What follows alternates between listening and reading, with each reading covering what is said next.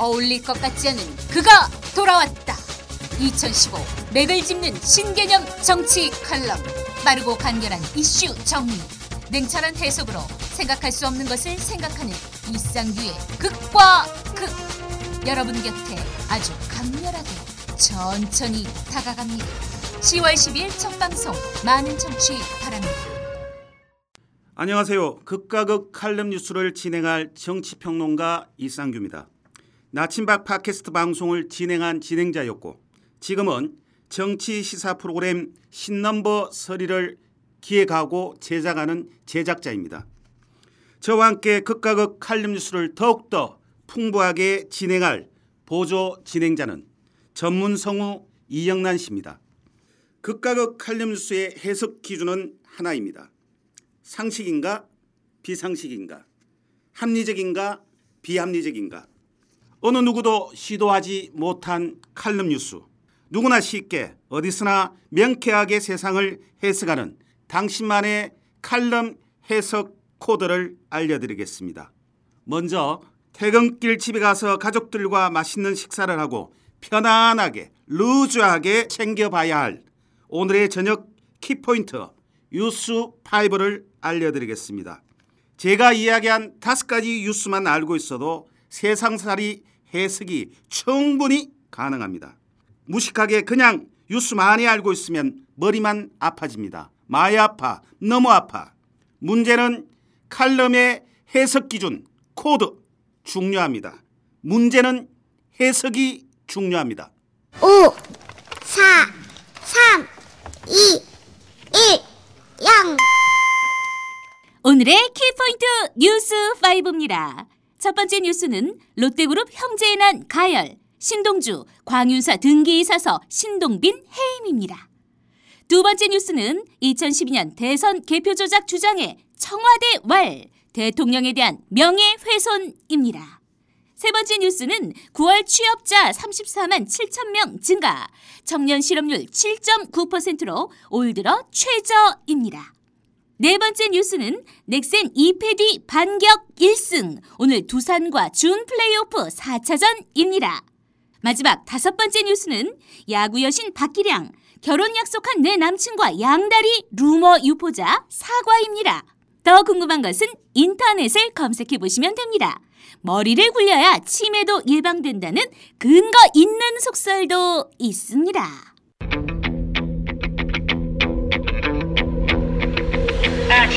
오늘의 극과 극 칼럼 뉴스의 주제는 박 대통령 역사교과서 국정화 입장에 대해서 이야기하도록 하겠습니다. 먼저 조선일보, 동아일보가 주장하는 핵심 칼럼 내용입니다. 조선일보 박 대통령은 13일 수석 비서관 회의에서 대한민국에 대한 확고한 역사관과 자긍심을 심어주는 노력을 우리가 하지 않으면 문화적으로도 역사적으로도 다른 나라의 지배를 받을 수 있다고 했다. 야당과 좌파 진영의 반대에 대해서는 역사교육은 정쟁이나 이념 대립으로 국민을 가르고 학생들을 나눠서는 안 된다며 정치권이 불필요한 논란으로 국론 분열을 일으키기보다 올바른 역사교육 정상화를 이뤄 국민 통합의 계기가 될 수 있도록 노력해달라고 말했다. 그러나 지금 많은 국민은 기존 검정 교과서들의 편향성을 고쳐야 한다면서도 그것을 해결하는 방법이 왜 꼭 국정이어야 하는지를 묻고 있다. 국정화에 찬성하는 사람들 가운데에도 일정이 너무 촉박해 부실 교과서가 나오지 않겠느냐, 능력 있는 필진을 확보할 수 있겠느냐고 걱정하는 의견이 적지 않다. 대통령은 이런 의문들에 아무런 답변을 하지 않았다. 동아일보 현재 한국사 검정 교과서 대다수가 대한민국 국민으로서의 긍지와 자부심을 훼손하는 좌편향 내용을 담고 있는 것은 부인할 수 없는 사실이다. 교육부는 검정 체제에서 지필 기준 하나 똑바로 정하지 못하고 검정 실패의 무능함을 드러냈다. 국사학계, 특히 현대사 분야는 자정 능력을 상실했다는 비판까지 받고 있다. 국정화가 최선은 아니지만 현 시점에서 불가피한 선택이라고 보는 견해도 적지 않은 이유다. 그러나 국정화의 옳고 그름을 떠나 박 대통령이 주요 정책을 추진하는 독단적인 방식은 바람직하지 못하다. 김무성 새누리당 대표는 그제 문재인 새정치연합 대표가 제안한 국정화 관련 2 플러스 2 회담을 거부했다. 대통령도 여당 대표도 국정화는 논란의 여지 없이 옳다는 태도다. 정부 여당이 결정하면 그저 따라오기만 하라는 식으로는 국론 분열을 못 막는다. 또 다른 반대쪽인 경향신문, 한겨레 신문이 주장하는 핵심 칼럼 내용입니다. 경향신문 박 대통령 특유의 유체이탈 화법은 어제 오늘 일이 아니지만 이번 발언이야말로 그 진수라 할 만하다. 박 대통령 발언에선 논리도 소신도 찾아볼 수 없다. 논점 이탈, 자가당착, 책임 전가로 일관했을 뿐이다. 가장 황당한 대목은 국론 분열과 국민 통합에 대한 언급이다. 불필요한 논란으로 국론 분열을 일으킨 장본인은 박 대통령 자신이다. 지금의 모든 혼란은 박 대통령이 역사 교과서 발행 체제를 뜬금없이 국정으로 바꾸겠다고 나서면서 야기된 것이다. 박 대통령은 올바른 역사 교육을 강조했는데 역사 해석의 다양성을 배제한 채 권력의 독점적 해석만 가르치는 것은 올바른 역사 교육이 아니라 전제적 역사 교육이다. 대한민국은 박 대통령의 결단으로 북한, 방글라데시 등과 함께 국정제를 전면 채택하는 극소수 국가에 들게 됐다. 국제적 추세와 배치되는 퇴행적 조치를 강행하면서 세계화나 자긍심을 말하는 것은 비논리의 극치다. 국정화를 하지 않으면 문화적으로나 역사적으로 다른 나라의 지배를 받을 수도 있다는 대목에 이르면 헛웃음이 나올 지경이다. 한결의 신문 박 대통령은 국정화 문제로 불필요한 국론 분열이 일어나서는 안 되며 국민 통합의 계기가 돼야 한다고 말했다. 하지만 평지 풍파를 일으켜 국론을 갈기갈기 찢고 나라를 분열과 혼란으로 밀어넣은 사람은 바로 박 대통령이다. 특히 박 대통령이 지금 나라와 국민 경제가 어렵다며 정치권의 협조를 당부한 대목에서는 더욱 말문이 막힌다. 정권의 무능으로 민생이 파탄난 상태에서 해결해야 할 국정 과제가 산적해 있는데도 엉뚱한 일에 국력을 낭비하고 있는 장본인은 박 대통령이다. 전국의 극한 대치 상황을 스스로 자초해놓고 화합이니 협조니 하는 말을 하고 있으니 기가 막힐 뿐이다. 극과 극 양쪽의 칼럼 핵심 내용을 살펴보았습니다. 오늘의 주제 박 대통령 역사교과서 국정화 입장에 대해서 청취자 여러분들에게 다음과 같은 칼럼 해석 코드를 알려드리겠습니다. 먼저 한국사 국정화 찬반 논란의 정치권 의도를 정확하게 파악해야 합니다. 청와대와 집권 여당은 총선을 6개월 앞둔 상황에서 이념 전쟁 선포를 통해서 여야의 지지자 내부 결집을 위한 정치적 촉매제로 한국사 국정화 찬반 논란을 이용하고 있습니다. 또한 교과서 국정화 논란으로 정치권의 모든 이슈를 모두 빨아들이는 브레콜 전국을 만들고 있습니다. 이것은 여야 모두 공천룰을 둘러싼 당 내분을 봉합하는 효과가 있습니다. 여당 쪽 입장에서는 오픈 프라이머리를 통한 김무성 대표의 지도력을 한꺼번에 덮을 수 있는 정치적 촉매제입니다. 그리고 야당은 신당이나 그리고 문재인 대표의 지도력을 다른 방향으로 이전시키고 그리고 신당의 움직임을 차단할 수 있는 정치적 촉매제로 사용하고 있습니다. 정치권의 속셈으로 봤을 때는 교과서 국정화 논란들은 정치권 입장에서 볼 때는 좋은 자기들의 무능력을 덮을 수 있는 좋은 정치적 이슈로 채택하고 있는 것입니다. 이 효과를 노리기 위해서 교과서 이념 전쟁에서 여든 야든 한치도 밀리지 않으려는 속셈이 내포되어 있습니다. 두 번째로 한국사 국정화 문제점을 상식적으로 합리적으로 판단해야 합니다.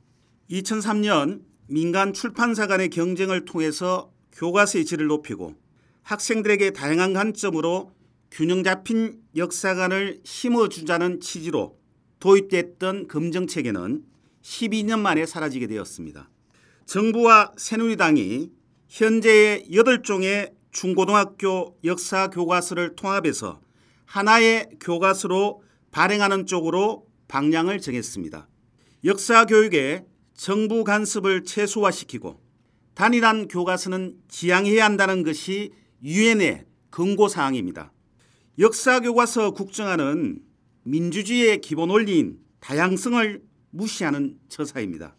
다양성은 역사 교과서의 생명이나 다름없습니다. 이를 무시하고 하나의 역사만 이 고집한다면은 교과서를 보수 정권의 이념의 도구로 삼으려는 목적에는 달리 해석할 방법이 없습니다. 이런 이유로 북한 등 비민주적이고 비정상적인 국가 이에는 정상적인 국가에서는 대부분 검정 교과서를 채택하고 있습니다. 한마디로 요약하면은 다양성에서 독점 시대로 회귀하는 것입니다. 쉽게 표현하면은 갑질의 역사 해석의 독점권을 확보하는 것입니다. 세 번째의 한국사 국정화 찬성 논리 사슬을 한번 살펴보겠습니다. 박 대통령과 새누리당은 현 검정 교과서가 북한의 우호적이고 대한민국 정체성을 깎아내리는 서술이 많으며 좌편향 지필진이 많다는 이유를 제시하고 있습니다. 그러나 이는 현행 검정 체계를 왜곡하는 사실입니다. 아무리 검정 교과서라고 해도 출판사 마음대로 서술하지 못합니다. 교육부가 제시한 교과서 지필 기준과 편수 용어를 거쳐야 합니다. 그리고 지필이 끝나면 교육부의 검정 절차를 밟아야 합니다. 게다가 지금 사용되는 교과서는 2013년 이명박 정부에서 공시한 지필 기준에 따른 것이고 2013년에 발생한 교학서, 교과서 논란을 거치면서 교육부의 수정 명령을 통해서 2250건의 수정 보완을 거친 내용입니다. 당시 교육부는 대한민국의 정체성, 6.25 전쟁, 그리고 일제강점기 미아 및 북한 문제 서술 내용을 수정하였다고 언론에 발표를 했습니다. 100번 양보를 한다 칩시다.